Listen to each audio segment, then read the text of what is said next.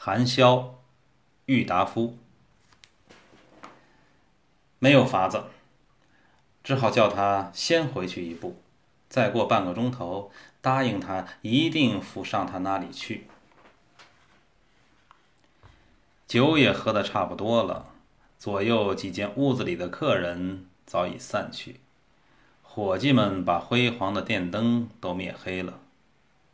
火炉里的红煤也已经七零八落，炉门下的一块透明的小门，本来是烧得红红的，渐渐的带起白色来了。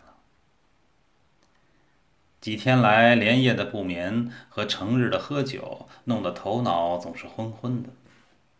和医生讲话讲得起劲，又兼他老在边上挨着，所以熬得好久，连小姐都不曾出去解。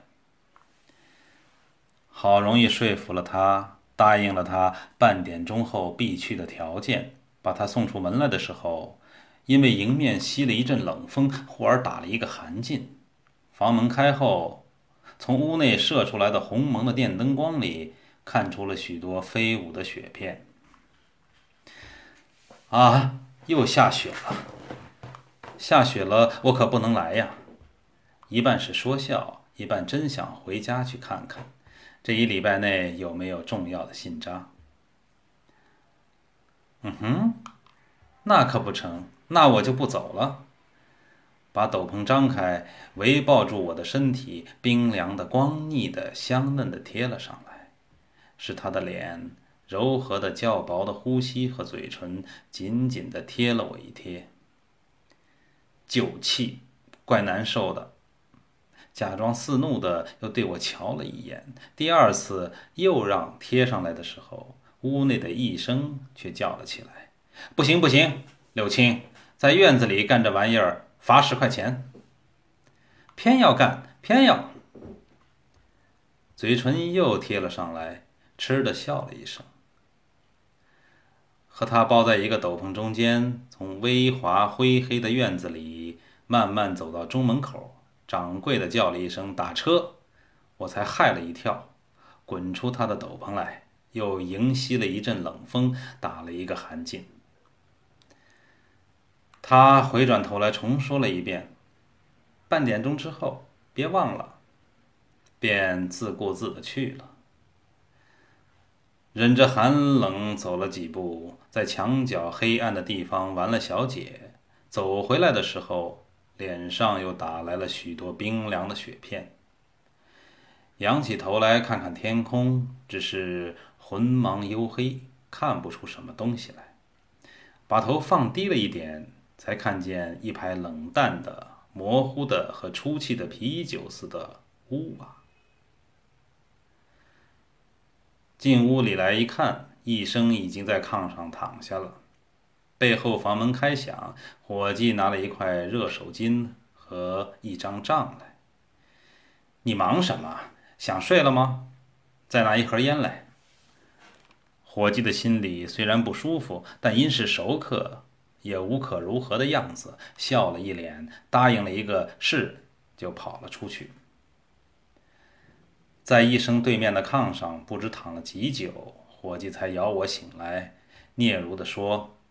外面雪大得很，别着凉了。我给你打电话到飞龙去叫汽车吧。好，叫醒了一声，擦了一擦手脸，吸了一支烟。等汽车来的时候，两个人的倦颓还没有恢复，都不愿意说话。忽而沉寂的空气里有薄薄的响声听见了。穿了外套和医生走出房门来，见院子里已经湿滑的不堪，脸上又打来了几片雪片。这样下雪，怕明天又走不成了。我自家也觉得说话的生气有点奇怪，好像蒙上了一层布，在那里敲打的皮鼓。大街两旁的店家都已经关上门睡了。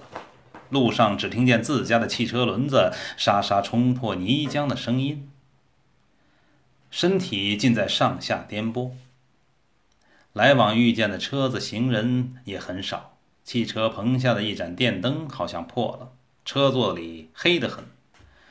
车头两条灯光的线里照出来的雪片，很远很远，像梦里似的，看得出来。噗噗的叫了几声，车头的灯光投射在一道白漆墙壁上，车转弯了。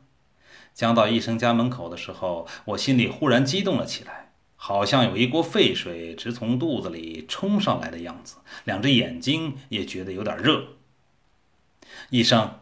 你别回去吧，我们还是回韩家潭去，上柳青房里去谈他一宵。